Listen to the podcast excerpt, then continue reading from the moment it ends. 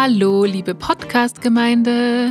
Es ist 17 Uhr und damit Zeit für FOMO. Was habe ich heute verpasst? Am Donnerstag, den 19. August 2021. Mein Name ist Jasmin Polat und wenn ich Kanzlerin werde, lasse ich Herrn Laschet einmal alle bisherigen FOMO-Folgen am Stück hören und serviere dabei nur Kraftriegel der Produktion.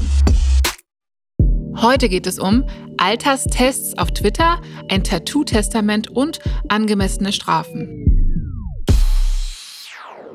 Tja, was soll man sagen? Wenn ich mich so durch mein Telefon scrolle, äh, sehe ich weiterhin besorgniserregende News aus Afghanistan.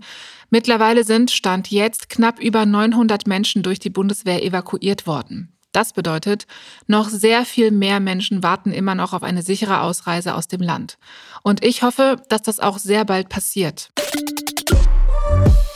Beim Weiterscrollen ist mir dann ein neuer Hashtag unter den Daumen gekommen. Hashtag mentales Altertest. Der trendet seit gestern und unter dem teilen Twitter-UserInnen ihr angeblich wahres mentales Alter, das sie bei einem Psychotest herausgefunden haben. Ich wäre natürlich nicht die Reporterin, die ich bin, wenn ich den nicht auch gemacht hätte. Aus Recherchezwecken, ne? Natürlich, klar. Und das Fazit ist ziemlich enttäuschend. Der Test ist ungefähr so seriös wie ein Bravo-Psychotest und das Ergebnis ist auch eher so mittelerfreulich. Ich liege nur zwei Jahre unter meinem wirklichen Alter, bin also mental ungefähr so weit, wie ich es sein sollte. Kann ich nicht glauben, nicht bei den Witzchen, die ich hier täglich mache. Ich empfehle euch den Test also nicht, auch weil ich vermute, dass das Ganze ein Scam ist, der euch die Daten vom Handy oder Laptop klaut. Macht da lieber was anderes auf Social Media. Apropos Social Media, wusstet ihr, dass Düsseldorf mit knapp 11 InfluencerInnen pro Quadratkilometer die höchste Dichte an InfluencerInnen in Deutschland hat? Nein, wusstet ihr natürlich nicht. Wie auch. Stimmt aber, hat eine ziemlich ominöse Plattform namens Casino.online herausgefunden. Mit dem Tool Heapsy wurde die Anzahl der InfluencerInnen von 30 großen Städten in Deutschland und 5 in der Schweiz und Österreich bestimmt. Als InfluencerIn wurde man ab 10.000 FollowerInnen gezählt. Tja, und dabei kam raus, dass in Düsseldorf eben die höchste Dichte an Follow Me Around Stars herrscht. In absoluten Zahlen ist übrigens Berlin an der Spitze. Da leben nämlich 7700 InfluencerInnen, die mit ihren Accounts mehr als 100.000 Menschen erreichen. Und ich bin keine davon. Nee, ich scrolle einfach nur privat durch Instagram und ein Foto ist da gestern wirklich ganz oft durch meine Timeline geflogen. Der Musiker Anderson Pack hat dort nämlich sein neuestes Tattoo gezeigt. Anderson Paak ist unter anderem eine Hälfte des Musikduos Silk Sonic zusammen mit dem Sänger Bruno Mars. Und die Single Leave the Door Open ist direkt ein Welthit geworden. Den habt ihr bestimmt auch schon auf TikTok gehört. Jedenfalls hat er ein neues Tattoo und das hat eine klare Message. Das Tattoo geht so. Wenn ich mal nicht mehr bin, veröffentlicht bitte keine posthumen Alben oder Songs mit meinem Namen.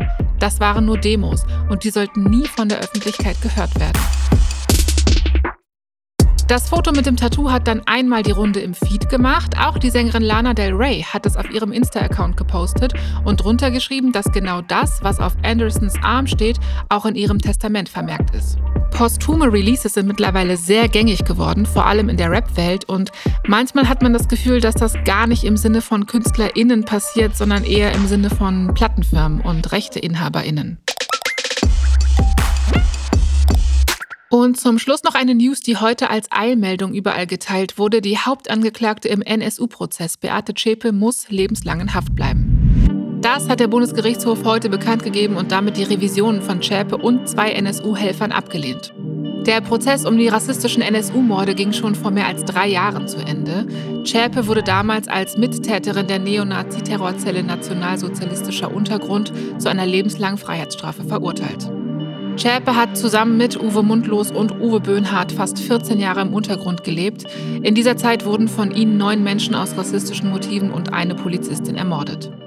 Das Urteil von 2018 ist also rechtskräftig, nur eine Einzelstrafe wurde gestrichen. Schäpe ist somit auch in den Augen des Bundesgerichtshofes eine Rechtsterroristin und Mittäterin von zehn Morden. Alles andere wäre auch undenkbar, ganz ehrlich.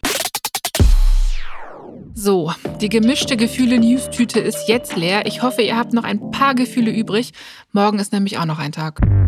Das war's für heute mit FOMO. Wir hören uns morgen wieder hier auf Spotify. FOMO ist eine Produktion von Spotify Studios in Zusammenarbeit mit ACB Stories. Folgt uns auf Spotify. Komm, jetzt, klick.